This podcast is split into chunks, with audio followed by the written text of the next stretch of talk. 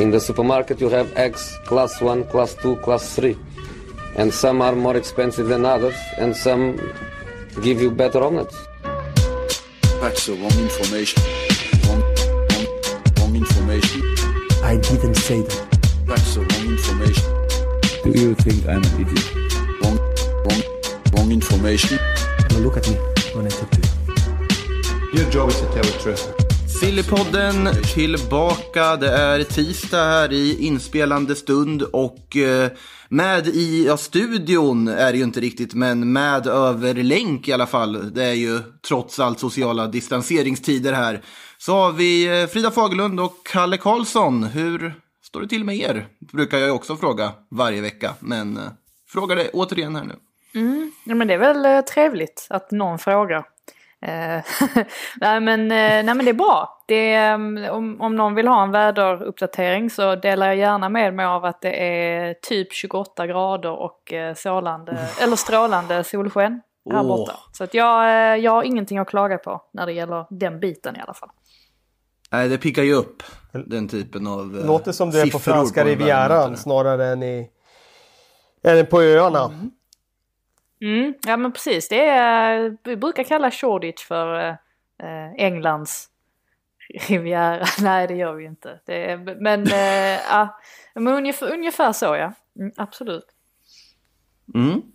Eh, ni har väl sett lite fotboll i helgen, kan jag tänka mig också. Eh, ska väl tilläggas här för ah, nytillkomna lyssnare, om vi har några sådana, att eh, Sillypodden nu för tiden är ju inte bara rykten om att eh, Niklas Bentner ska flytta hit och, och den Vingi ska vänta ut en transfer dit, utan vi har ju även ett lite mer helhetsgrepp på liksom, fotbollen som på något sätt försöker ta sig tillbaka här nu efter den här coronakrisen, och nu har den ju faktiskt tagit sig tillbaka, i alla fall i Tyskland. Bundesliga drog igång igen i helgen och eh, fick ju en makalös start får man väl säga, om vi tittar på det sportsliga med Dortmund mot Schalke noll fyra bland annat. Men innan vi går in på just det sportsliga, vad kände ni? För det var ju lite annorlunda, alltså annorlunda kuliss som inte annat såklart, i och med att det inte var någon publik och så vidare. Vad är era spontana tankar om det vi fick se i helgen?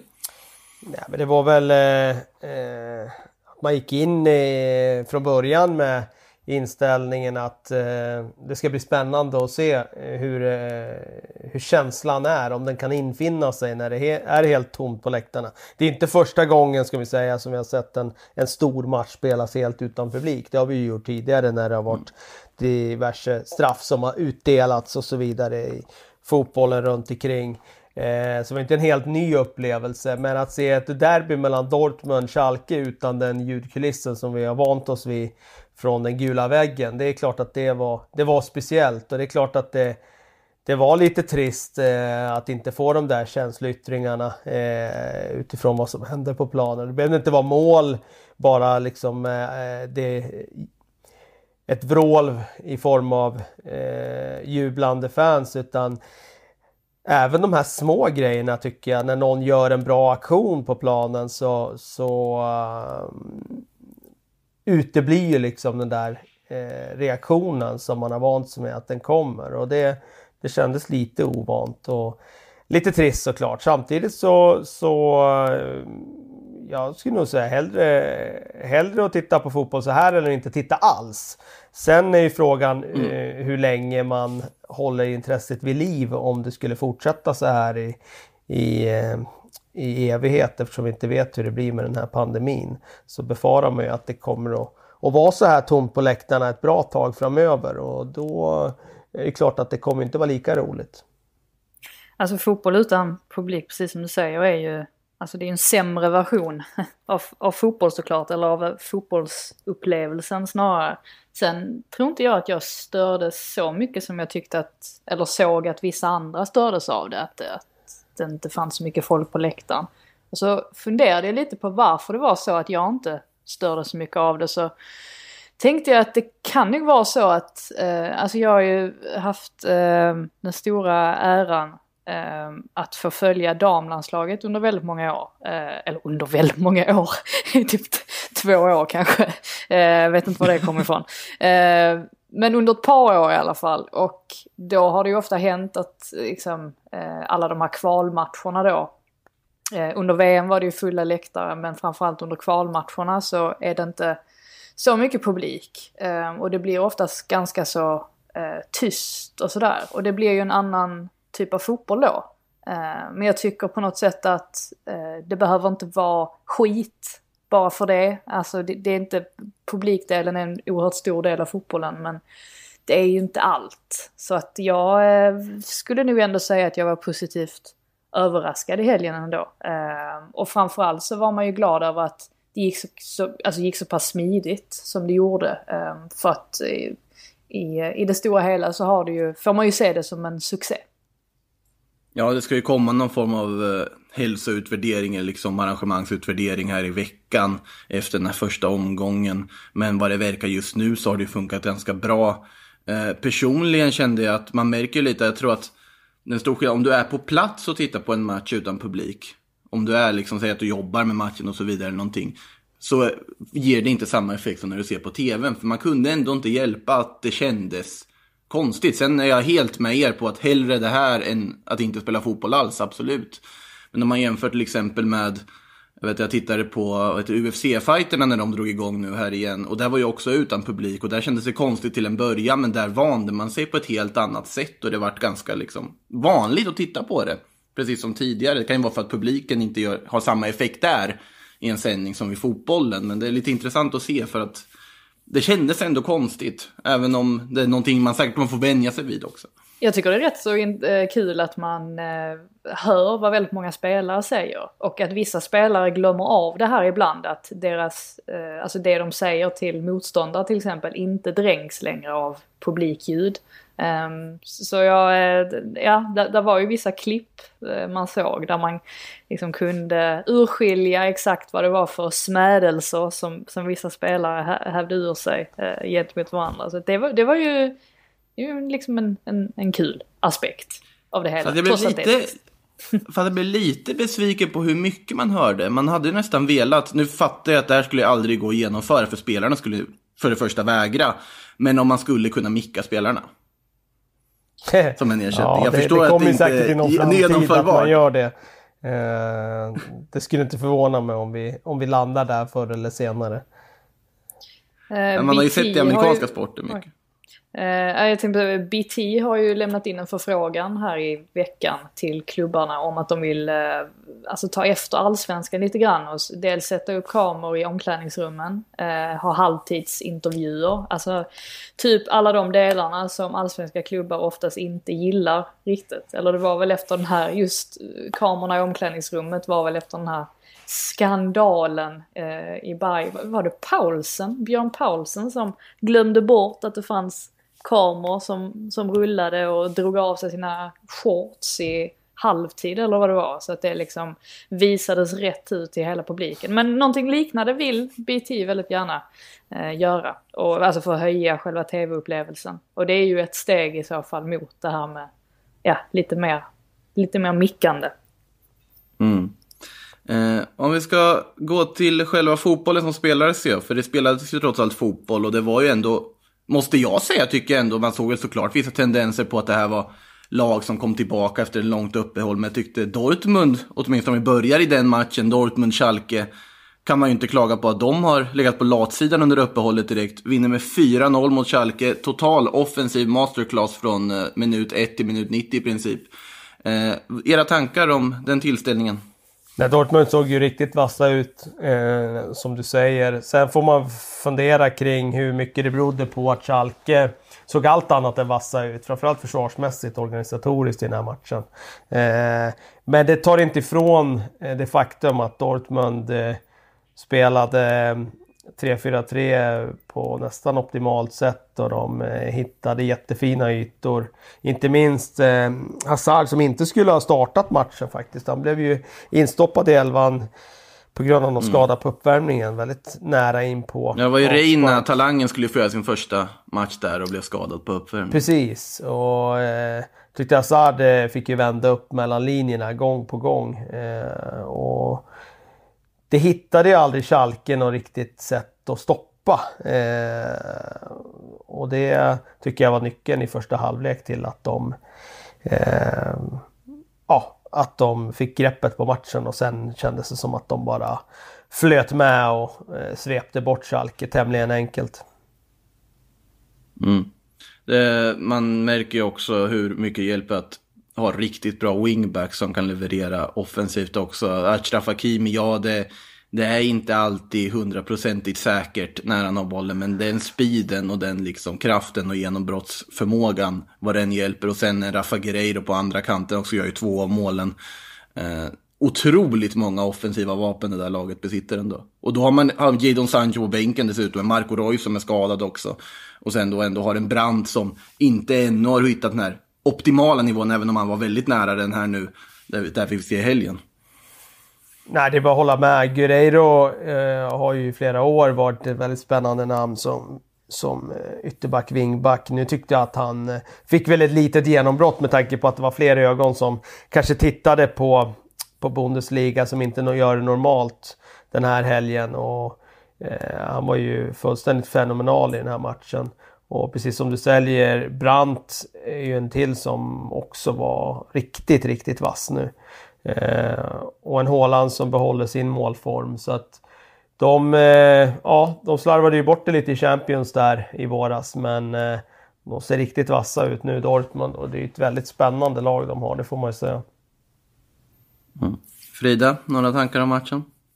Nej, inte mer. Jag såg ju inte, jag rattade ju in Leipzig istället. Men, just det, det var det ju.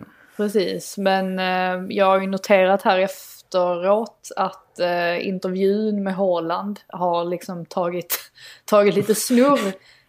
Och det är väl ganska klassiskt att nu när engelsmännen äntligen har bänkat sig framför Bundesliga så hittar de någonting de ska, liksom, som de inte tycker om och som de inte gillar. Och de, de anser ju att Haaland i den här eh, intervjun efter matchen, eh, där han är ganska fåordig, vilket han väl oftast är. Eh, eh, ja, de ansåg han, att han var alldeles för arrogant eh, helt enkelt. Eh, vilket det har rått väldigt eh, delade meningar kring. Och jag kan väl tycka att kritiken mot honom är väl, är väl lite överdriven ändå, händer inte det? Alltså, jag...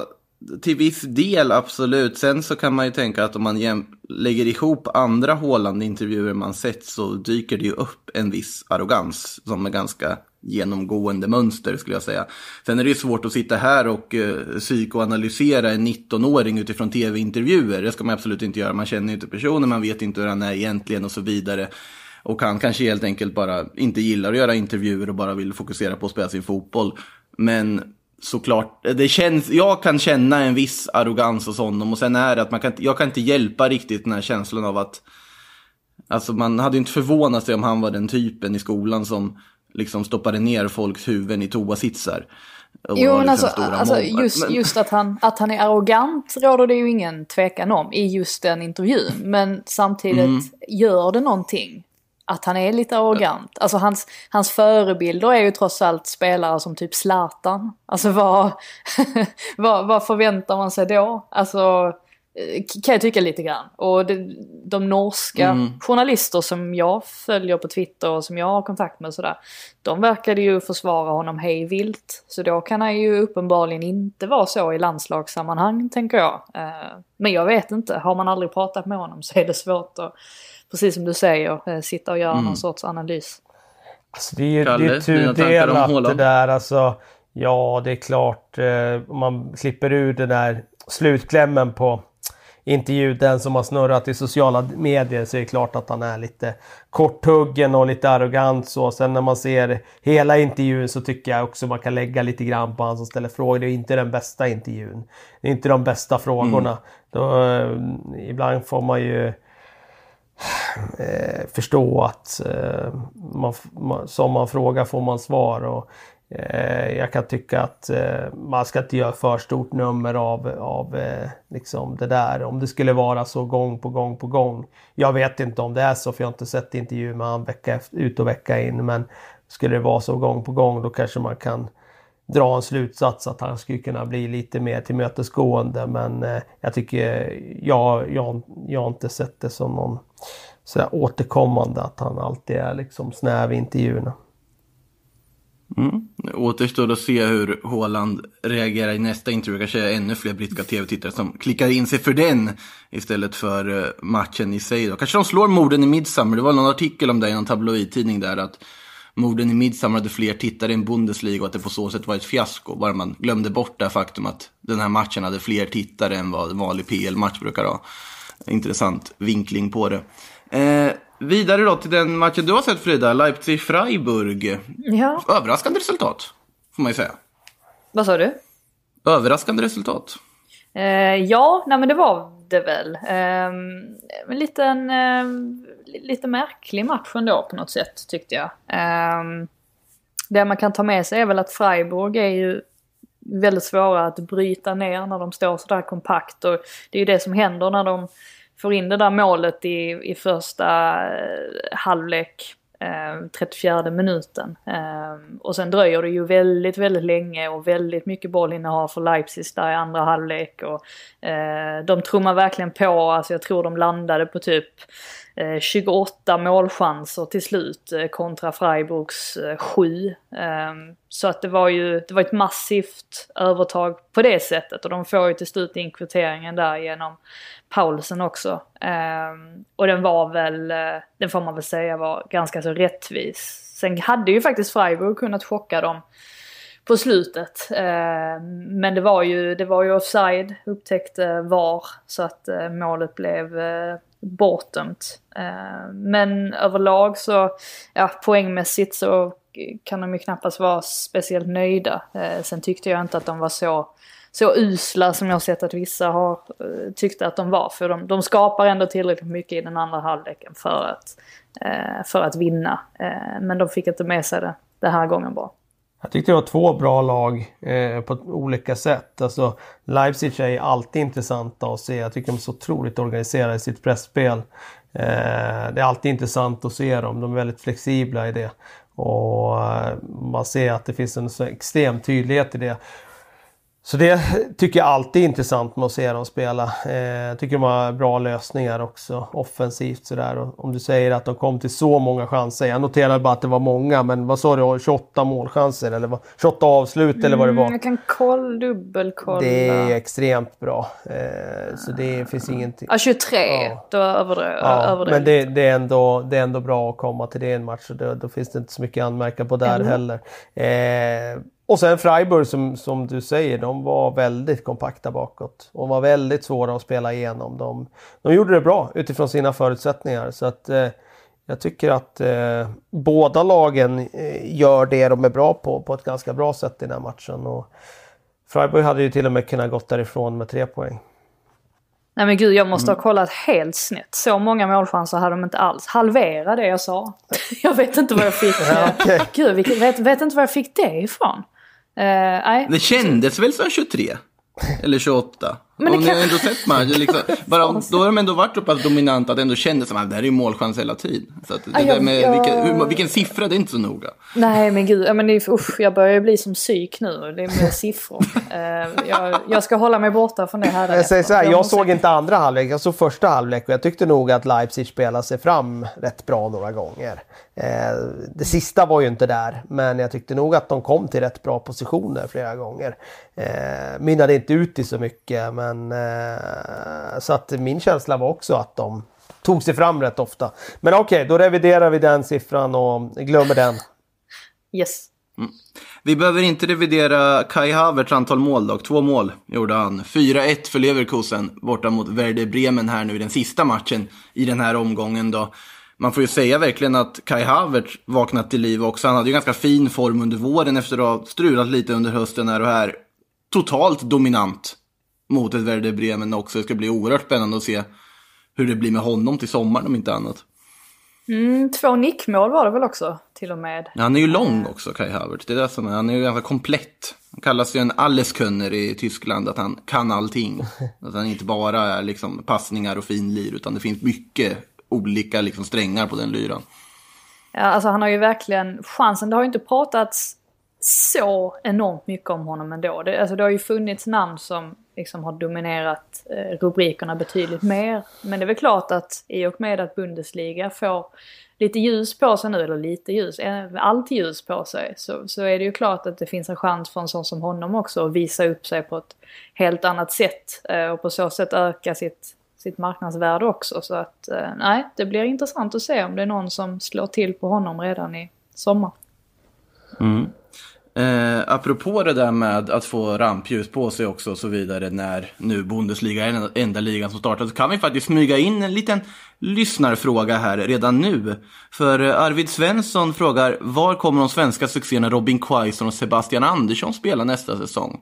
Och då kan vi börja med att säga att Sebbe Anderssons Union Berlin förlorade borta mot, eller hemma mot Bayern München med noll två.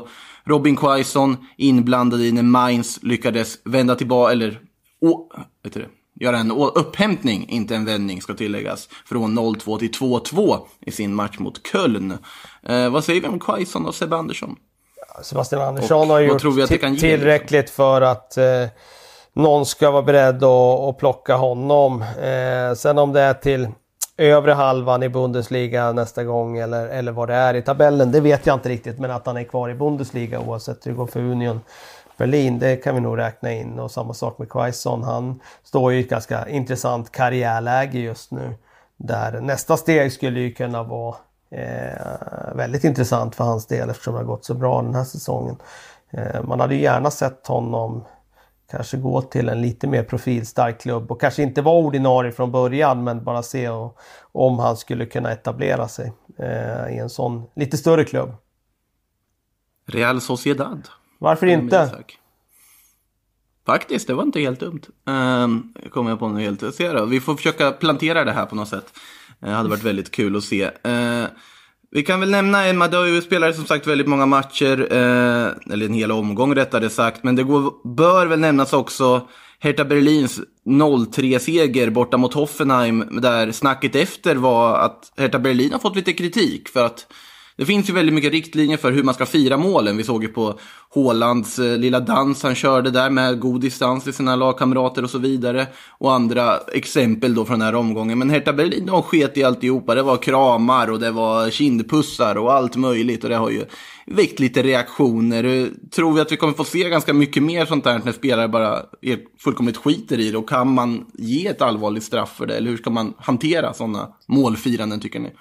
Jag tror inte vi kommer se så mycket av det, för att jag känner på mig att klubbarna är väldigt måna om att faktiskt eh, kunna avsluta den här säsongen, och det sämsta mm. man kan göra då är kanske att eh, reta regeringen och eh, deras riktlinjer eh, genom att göra sådana grejer. Så jag, eh, jag, jag räknar med att de fick fixa en, en tillsägelse efter matchen och och att de kommer se till att det inte händer igen. Sen ibland, alltså det är väl klart att man förstår förståelse för att det måste vara jättesvårt att hålla inne känslorna ibland. Men eh, som sagt, just nu är ju liksom målet att man ska kunna spela färdigt.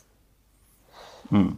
Ja, och sen mm. visade det sig att det renderar ju inga straff, utan sen sa de ju efteråt att just när det gäller måljuvet var det bara rekommendationer, ingen regel.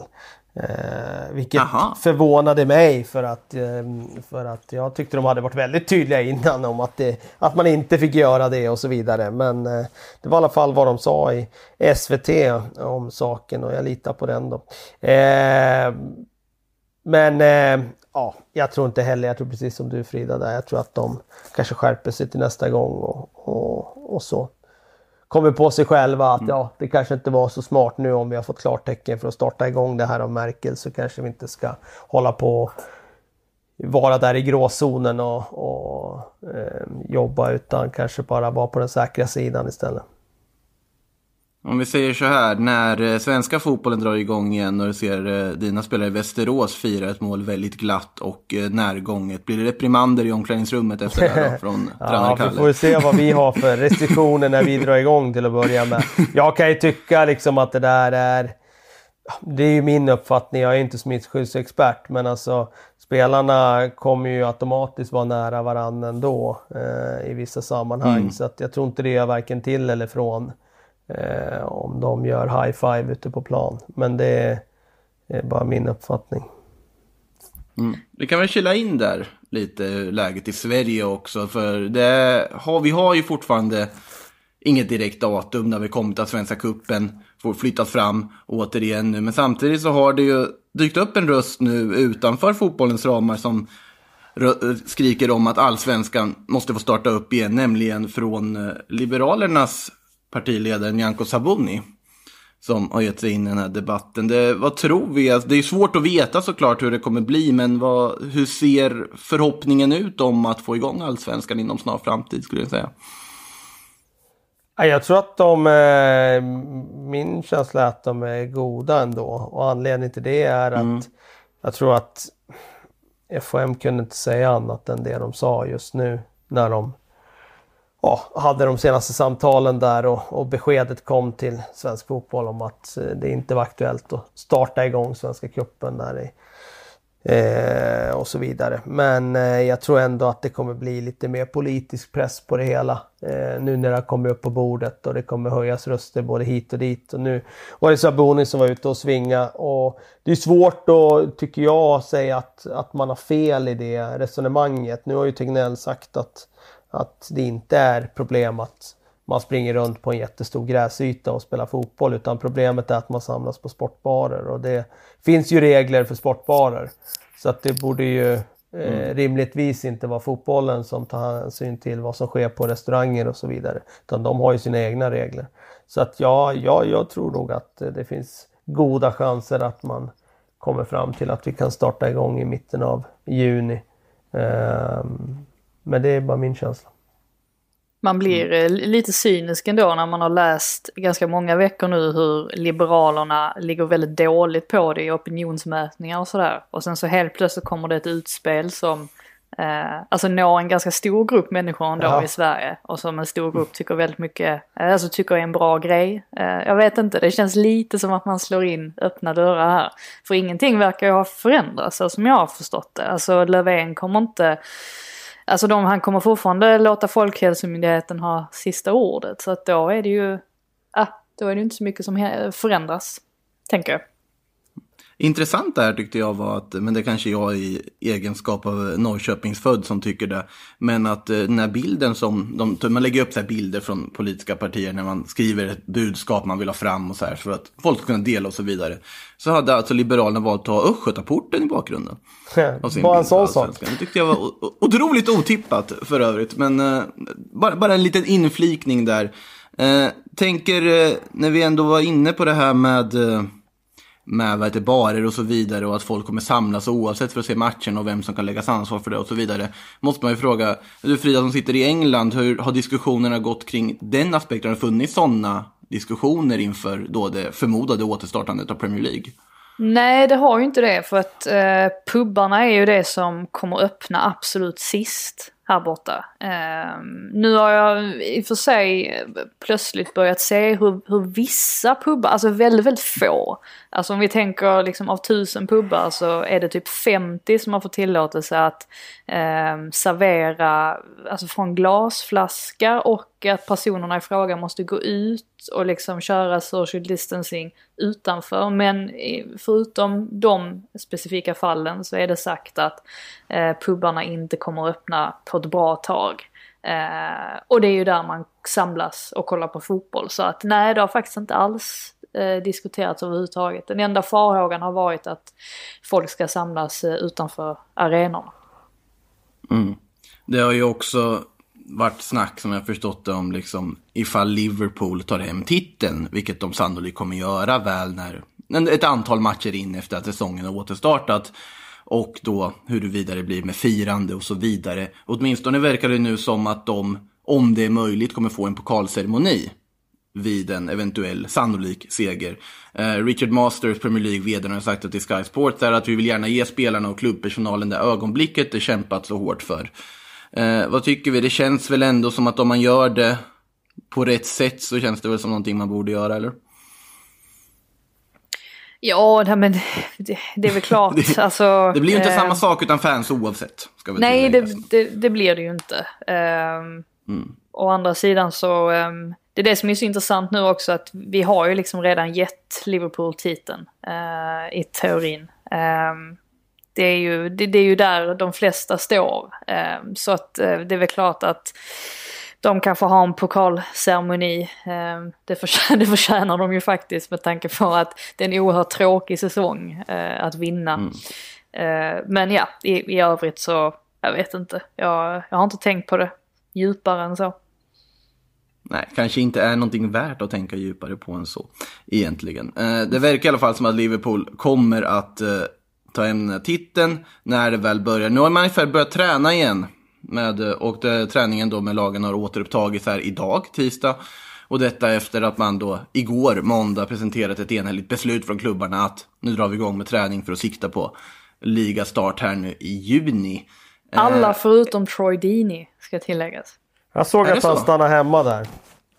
Ja, och först så tänkte jag, eftersom att han har varit väldigt frispråkig, alltså sen liksom ligan sattes på paus och har varit väldigt mycket så här att han absolut inte vill komma tillbaka för snabbt, så, så läste jag varför han nu liksom vägrar att träna, och det är tydligen för att han har en väldigt eh, liten son eh, som bara är några eh, månader gammal och som tydligen har andningssvårigheter, så att han är väldigt rädd att han ska få corona. Och då kan jag känna att, jag vet inte, det känns som en godtagbar ursäkt för någon, eller jag kan förstå ja, i alla fall att Troy Deeney är rädd. Säga. Eh, att, han är, att han är mer rädd än vad många andra spelare kanske är. Eh, men ja, det är ju det är en knivig En, en knivig sits, minst sagt. Ja, det blir väldigt svårt att lägga också gränsdragningen för, alltså spelare ska ju inte behöva spela om de är rädda. På något sätt kan man känna det på, liksom, överlag.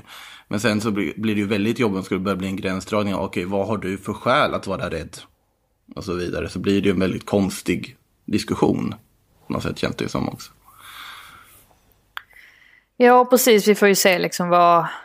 Eh... Alltså det blir ju på något sätt Watfords problem lite grann. Eh, och nu råkar ju Dini vara en, alltså en väldigt viktig spelare för dem, så att det blir mm. ju ännu större på grund av det. Men eh, man får väl hoppas att de kan hitta någon, någon sorts lösning för allas bästa. Mm. Apropå viktiga spelare och så vidare, så var en, faktiskt en tanke som slog mig själv här så sent som igår. Eh, det kom ju... diskussion, eller det har ju varit bekräftat nu att man kommer att kunna skriva korttidskontrakt med spelare vars kontrakt går ut efter säsongen då, för att man ska kunna spela färdig säsongen. Men hur blir det egentligen med lånedeals? För vi, till exempel, vi har en Dean Henderson som står i målet Sheffield United och slåss om Europaplatser på lån från Manchester United, som också slåss om de Europaplatserna. Jag är inte helt säker hur det ligger till, men jag tänkte kolla mer. Har ni, vad är det senaste som är sagt i den liksom frågan? Har ni sett någonting? Eller är det fortfarande eh, otroligt juridiskt oklart?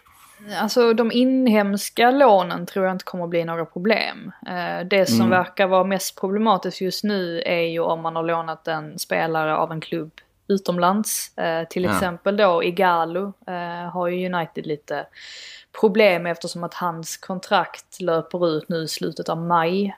Eh, mm. Så att där kan det eventuellt bli lite...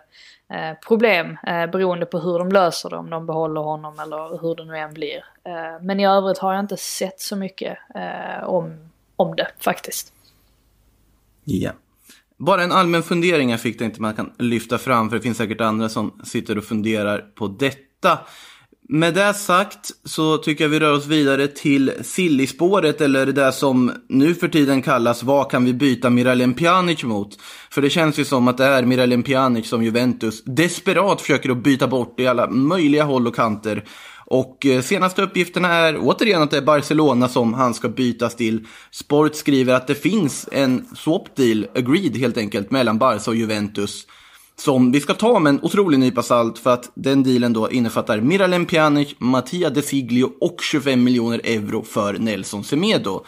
Och eh, det känns ju spontant som att varför skulle Juventus värdera Nelson Semedo till typ åttiofem till nittio miljoner euro, vilket det skulle bli om man slår ihop Pjanic, De Figlios värden med de där tjugofem miljoner euron då. Eh, enligt Sky Italy och eh, Gianluca Di Marzio så ska inte den dealen finnas på kartan, där Sport skriver det fel, utan Pjanic skulle bara bytas bort i en eventuell deal mot Artur, som inte vill lämna Barcelona. Eh, vad känner vi spontant till att börja med om liksom Pjanic, De Figlio och cash för Nelson Semedo? Det känns ju som att det är två förlorande klubbar i det här, skulle jag säga, eller? Ja, men det köper jag. Eh, det, det känns ju betydligt mer rimligt att byta spelare mot spelare i samma position än att blanda in lite andra positioner. Och dessutom... Eh, eh, jag tror att Juventus är jättesugna på Artur. Eh, det hade ju varit en, en bra deal tycker jag för Juventus del. För att man tjänar rätt många år på den affären. Eh, Och mm. Artur har ju faktiskt visat tillräckligt mycket i Barcelona för att vi ska kunna säga att han har potential att bli en riktigt, riktigt bra mittfältare. Och Pjanic är, är jättefin. Eh, ja, han är mm. superfin, men han börjar bli till åren. Han har inte så många år kvar på toppen längre. Så att eh, jag skulle säga att eh, det hade varit en bra eh, Juventus-affär. Jag är lite tveksam till den affären som du nämner nu med att blanda in Nelson Semedo och så vidare. Jag har svårt att säga att man skulle värdera han så högt.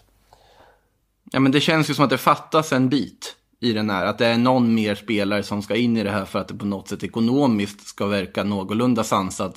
Sen bara det faktum att Barcelona kan tänka sig byta till sig Pjanic och De Siglio är ju någonting som man får en att fundera väldigt mycket också. Men eh, det har ju hänt konstigare saker. Eh, vi är ändå inne på Barcelona. Eh, Jean-Clair Todibo fick vi faktiskt se helgen i Schalke-tröjan. Fick ju tyvärr bryta med en skada dock i halvtid. Lovande mittbacken som är på lån då från Barcelona. Han ryktas ju bort i alla möjliga deals också. Och det är faktiskt Juventus som är sammankopplade med Todibo också. Och även Everton har tidigare kopplats samman med den franske mittbacken. Vad säger vi om Jean-Clair Todibo? Jag vet inte hur mycket ni har sett mm. av honom, men vi fick ju en halvlek här i alla fall. Kanske inte den bästa halvlek han har gjort, men det är ju onekligen en lovande mittback kan man i alla fall säga. Ja, alltså det man har noterat egentligen är väl först och främst att det är en hel drös med alltså yngre franska mittbackar som känns väldigt heta. Eh, men mm. till skillnad från Upamecano och Zagardo och sådär så har ju inte Todibo fått riktigt lika mycket eh, uppmärksamhet. Och det har ju såklart att göra med att han inte fick spela speciellt mycket i Barca. Han har väl redan gjort fler matcher för Schalke än vad han... Mm. Ja, gjorde för, för Barcelona, så att det, det säger ju en del, och det, det är väl detta han behöver också, att få spela lite mer regelbundet, för att han är ju en, en mittback som har väldigt många av de egenskaperna som en stor klubb letar efter idag. Både det här att han är, han är lång och stor, eh, samtidigt som han alltså, är väldigt bra med eh, bollen vid fötterna och, eh, så jag skulle väl kunna tänka mig att Alltså att det, det borde egentligen vara, vara fler klubbar som är intresserade av honom. För att det här kan ju potentiellt bli transfermarknadens bästa kap. Eh, med tanke på att prislappen är ju inte speciellt hög. Eh, och det finns ändå en utvecklingspotential i och med att han är född nittionio är han väl. Eh, så att eh, nej, där eh, vore jag förvånad om det inte dyk, dyker upp fler, ännu fler rykten mm. kring just honom. Man är ju förvånad att... Till att börja med att Barcelona är, verkar vara så pass liksom, desperata kanske man ska säga. Men alltså vill bli av med honom så pass mycket. Och att man, ja, man, det finns ju såklart, man vill ha in Lautaro Martinez och man vill ha in Neymar. Och det kostar sin slant och då måste man finansiera på diverse sätt och så vidare. Men varför Barcelona, om man då ska tro hela den här rykteskarusellen, men med tanke på hur mycket swap-deal-rykten det kommer Barcelona så måste det ju ligga någonting i det någonstans. Att man är så desperat att göra om så pass mycket i sitt lag bara för att få Lautaro den här sommaren. Alltså, för du har Suarez som fortfarande håller. Du har Messi som fortfarande är världens bästa fotbollsspelare och så vidare. Varför göra alla dessa byten och stressa på det här sättet och också riskera bort en spelare som till exempel Todibo eller Emerson som det pratas om som varit fantastiskt på lån i Betis för att bara få in Lautaro den här sommaren, inte bara vänta en sommar. Det Men är det, inte lite, signifikativt, är det inte lite signifikativt mm. Makoto för ett Barcelona som har gjort en det ena en det andra misstaget på transfermarknaden de senaste tio åren i stort sett? Precis. Eh, jag är inte förvånad sett till hur klubben har drivits de senaste åren. Eh, men jag är förvånad mm. utifrån så som du lägger fram det, att man väljer att titta så kortsiktigt. Ja, det finns ju ett presidentval som Ja, så är det ju. Det kommer ju alltid påverka vad, vad det blir för utspel hit och dit när det väl är val där borta. Men bo, rimligen borde ju medlemmarna kunna, för de är ganska kunniga där nere, de borde ändå kunna se vad som är långsiktigt hållbart och det bästa. Mm. Ja, det var, var det inte lite samma, alltså nu med tanke på att vi nämnde Everton här eh, kring Todibo, alltså var det inte lite samma sak med Jeremina också på något sätt? Att man... Ja, fast Jeremina skulle jag säga, där var det ju helt fascinerande hur Barcelona kunde gå vinnande på den affären. Alltså sett vad, Jeremina, vad Jeremina presterade i Barcelona på de tretton matcherna, alltså han borde ha alltså, åtminstone halverats i värde. Man köpte väl honom för, kan det vara tretton miljoner eller någonting från Sydamerika då. Och han kom dit och var fullkomligt katastrofal i Barcelona-tröjan. Han var, och efter han var ju då bra gjort, i V M. Han gjorde tre nickmål i V M och sen började Everton att lägga trehundra miljoner på honom. Det är fascinerande hur Everton la en miljard totalt då på Jeremina, André Gomes och Lucas Digne på den sommaren. I princip finansierade hela Barcelonas eh, jakt på Coutinho och allt vad det var. Ja, det var väl det Coutinho den sommaren. Köpte han för tolv miljoner euro och sålde han för trettio miljoner euro. Det är helt sinnessjukt. Ett halvår senare. Det är efter V M. Helt sinnessjukt. Och, men Todibo i det här fallet så ska jag tillägga att där har vi faktiskt en otroligt lovande mittback. Där man till en början var ganska förvånad att den överhuvudtaget lånades ut i Schalke med tanke på Barcelonas mittbackssituation. Ja. Det, det går att sitta och prata och fundera över vad som händer där borta otroligt länge. Så vi ska inte hålla oss kvar där för allas, vad ska man säga... Eh, psykiska välbefinnande. Men vidare då till istället till Neapel. För där verkar det som att Dries Mertens har beslutat att stanna i Napoli och skriva på ett nytt kontrakt. Hans kontrakt skulle ju gå ut här nu i sommar och detta är flera källor som har skrivit, bland annat uh, The Guardian, att då Dries Mertens stannar och det inte blir en flytt till Chelsea eller Inter som det pratas om. Vad säger vi spontant? Är det ett bra val av Dries Mertens att stanna i Napoli? Jag kan inte klandra honom. Uh... Tänk att bli kvar där eh, i Neapel. Eh, kanske bli eh, deras liksom, främsta målskytt genom tiderna. Mm. Eh, alltså han är älskad av, av folket. Det, det, det finns ju ändå ganska många eh, alltså, aspekter eh, till varför han väljer att stanna, kan jag tycka. Alltså jag kan inte klandra honom i alla fall. Nej, känns ju så. Kalle, håller du med? Ja, jag har inget att tillägga. Ja. Perfekt. Eh, när vi ändå är inne i Napoli eller i Neapel här så ska ju, har vi ju en Kalidou Koulibaly som har ryktats ganska frisk till höger och vänster, bland annat Liverpool och Paris Saint-Germain. Ska vi slänga in Manchester United i den mixen återigen då? För eh, Gazzetta dello Sport menar att United nu ändå, när man sett Liverpools intresse här och, och så vidare, ska ändå ge sig in i den här jakten på Koulibaly. Men det känns väl som, ja, det är en jättebra mittback, men Maguire och Lindelöf är det väl ingen fel på, eller? Nej, alltså de är ju på jakt. De är ju på jakt efter en mittback. Det mm. har eh, ja, det, det har eh, de kanske inte varit, jo, det har de väl i och för sig varit ganska öppna med det, eh, att de är ute efter en till. Eh, men precis som du säger så eh, det hade ju varit lite trist för Vigge eh, om Koulibaly hamnade i United, för att man kan man känner väl på sig att det skulle bli Maguire, Koulibaly då, som skulle vara tänkt startpar där. Men jag vet inte, det kan ju vara så att United kanske inte lyckas lösa Jadon Sancho nu i sommar och sen så har man lite pengar över och sen så passar man på då att trycka till ja, konkurrenterna då genom att norpa honom. Så att jag, jag vet att det är ju...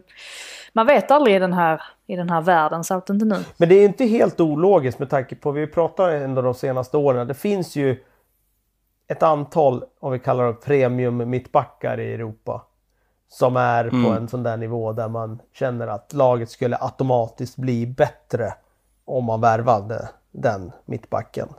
Eh, Van Dijk var en sån. Eh, Koulibaly är en sån. Det är inte så många fler om vi tar dem som går att få loss. Realistiska som går att köpa. Mm. Eh, och jag, jag skulle vara förvånad om, om, eh, om Manchester United inte gav sig in i jakten på Koulibaly. Jag hade varit förvånad om Chelsea, du vet inte vad de var för budgetramar och, och hålla sig till i sommar. Men om de inte gav sig in i jakten efter Koulibaly. För det är ju den typen av spelare som de här klubbarna verkligen skriker efter. Alltså en riktig försvarschef, och Maguire behöver ju bredvid sig en, en rörlig försvarare som, eh, som eh, kan täcka upp lite bakom honom ibland med snabbhet och styrka.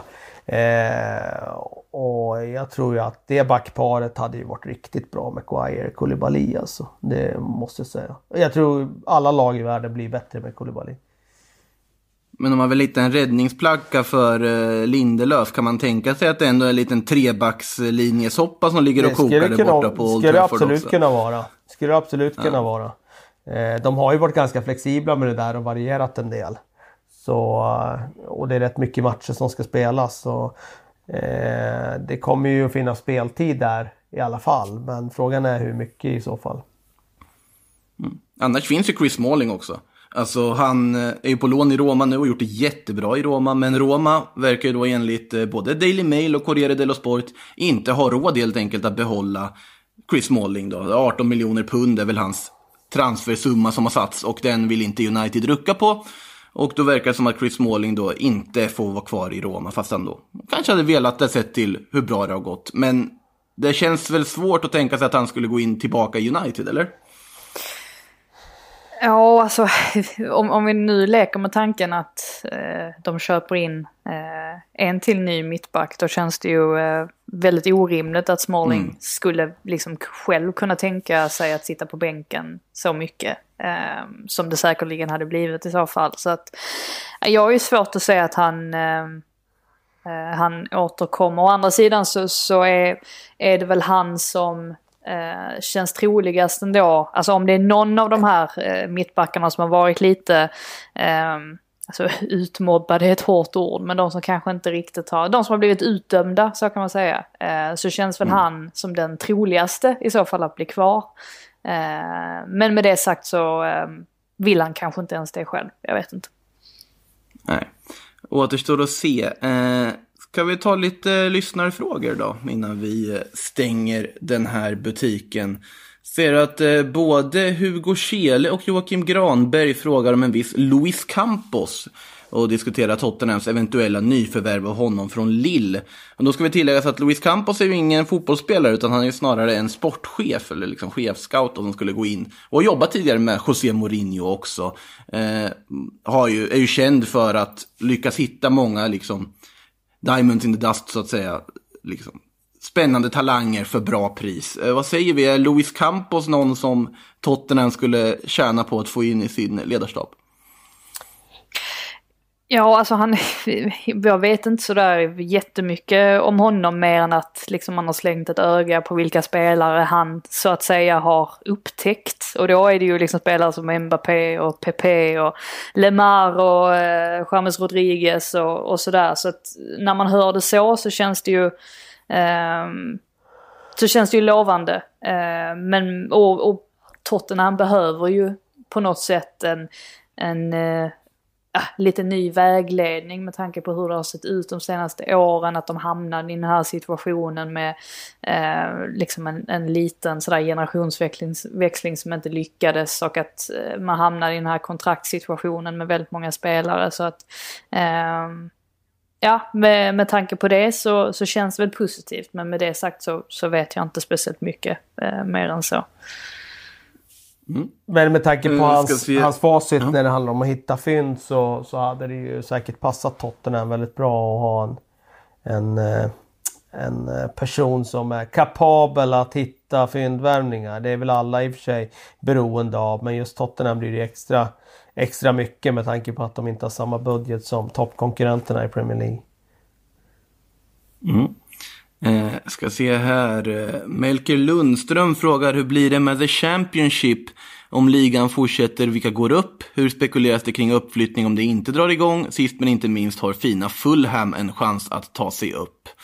Eh, flera frågor igen där, men om vi säger vilka tror vi tar sig upp från Championship då om det skulle dra igång? Finns ju ett tabelläge att ha i åtanke där också. Ja, nej men precis. Nu har jag inte riktigt... Um, det har inte pratat sådär, eller snarare har inte skrivit sådär jättemycket om Championship. För jag kan tänka mig att de avvaktar väldigt mycket vad Premier League gör innan de liksom kommer bestämma hur det kommer um, alltså gå till för, för deras del. Um, mm. Men det är väl klart att Leeds och West Brom, de har ju om det nu skulle bli... Ja. Ja, exakt. Mm. Så att det, det känns ju som att de ligger väldigt bra till. Alltså oavsett hur man kommer välja att avsluta säsongen. Det kan ju faktiskt bli så att eh, de kanske bestämmer sig för att inte eh, avsluta den. Utan kanske låter då Leeds och West Brom gå upp eh, automatiskt. Jag vet inte alls. Eh, det diskuteras nog allt möjligt. Men då, då känns det väl som att det är det rimligaste. Annars är det ju väldigt många klubbar där som ligger inom... Eh, ja... Eh, inom ett ja, g- mm. ganska snarlika poäng som möjligtvis har chansen att nå playoff om det nu skulle bli aktuellt. Det hade ju på något sätt varit oerhört bittersweet, kan jag tänka mig ändå, ifall Leeds, när de väl till slut äntligen lyckas hålla hela vägen och ta sig upp, gör det baserat på att serien inte spelar färdigt. när, de, när de ändå liksom föll så pass som de gjorde förra säsongen och så vidare. Att... Eh, För det, man, man kan ju aldrig vara säker på Leeds, det är det jag känner när man tittar på den tabellen. Ja, men det ser ut som att de har sju poäng ner liksom till Fulham och så vidare och att det borde vara, se bra ut. Men man kan ju aldrig lita på Leeds. Det är väl där man har lärt sig från historien. Eh, vidare då. Eh, Freddan frågar, tror ni att James Garner kommer ta en startplats nästa år? Och då syftar han ju på United-talangen James Garner. Det känns väl lite optimistiskt. Nej, det tror jag, jag verkligen inte eller? Att han kommer att göra. Utan han kommer ju förmodligen, jag såg någon artikel nu om att han skulle gå på lån nu när det blev lite trångt på mittfältet när Bruno Fernandes kom in och så vidare. Jag kan inte se att han skulle kunna ta någon starttröja där nästa säsong. Man får ju snarare säga att både Fred och McTominay gjorde ju stora framsteg under säsongen, så då får man ju säga är ganska gjutna nu som startspelare där. Och sen om, om Pogba blir kvar, eh, då ska ju han in där någonstans också i det där pusslet då. Jag noterade att den eh, numera spelande assisterande tränaren Wayne Rooney not- eh, hade ju slagit fast att eh, den bästa positionen för Pogba är att komma lite bakifrån på mittfältet, så han skulle vilja se honom i en av de två defensiva rollerna då, i typ ett fyra två tre ett och ha Bruno Fernandes som tia framför. Och det hade varit spännande. Offensivt balanserat, ja, men väldigt spännande. Mm. Eh, ska vi ta en fråga till innan vi stänger detta? Gunnar Swede frågar, och där får vi fundera lite kanske. Eh, då marknaden ser ut som den gör i sommar, höfta några riktigt sköna swap deals där det är ett rakt byte utan pengar emellan som är rimliga och där båda klubbarna skulle kunna vinna på det. Och här, som jag har förstått frågan och tolkar den, så får vi ju gå helt fritt. Behöver inte tänka på vilka som har ryktats hit och dit och så vidare. Har vi någon direkt? Och då ska det inte vara några pengar emellan och sådär eller? Ja, en rak spelare mot spelare. Inga liksom pengar. Trade. Inga pengar. Inga draft picks, inga pengar. Liksom bara. Annars hade jag ju kunnat föreslå där eh, Smalling mot Saniolo där. Men eh, det kommer ju inte ske utan pengar. Ja, då hade det nog böt pengar. Ja, det är det jag menar. Då måste du ha en kapset med pengar också. Det sprack ju där då. Mm. Ja, jag skulle... Alltså om man tittar på... Nu har du pratat så mycket om Barcelona, så spontant en swap till jag skulle kunna se där. Den har inte pratat om någonting, men Junior Firpo mot Andreas Christensen. Okej. Okay. I ett rakt byte. Ja, okej. Okay. Alltså, Firpo, Chelsea behöver en wingback som är offensivt duktig, kan spela i deras, liksom på en av kanterna och de söker en till vänster. Junior Firpo kan knappt försvara, men han kan åtminstone hantera det offensiva ganska bra och är dessutom lovande. Barcelona behöver ha in en extra mittback till personalen och Andreas Christensen är välprövad, duktig mittback med utvecklingspotential. Ungefär samma värde. Swap. Ja, okej. Okay. Yes. Ja, det, jag, det, det, det enda jag är lite tveksam till, det är ju Christensen i Barcelona där, om det skulle vara tillräckligt bra kvalitet alltså för Barcelona-nivå. Jag försökte hitta någonting som värderas ungefär samma nivå ja, som Firpo. Fattar, fattar. Det finns såklart bättre mittbackar att hitta, men jag tror att säga att en Rydiger är väl lite för bra för att gå i en rak deal med en Firpo till exempel. Om, vi, eller om du nu tar Chelsea mittbackarna då. Mm. Eh, Frida, har du någon spontan swap deal som bara dyker upp att det här skulle man vilja se? Oh, jag tänker jättehårt just nu, men jag... Det är ingen lätt så... fråga jag hovar på er här precis innan vi ska...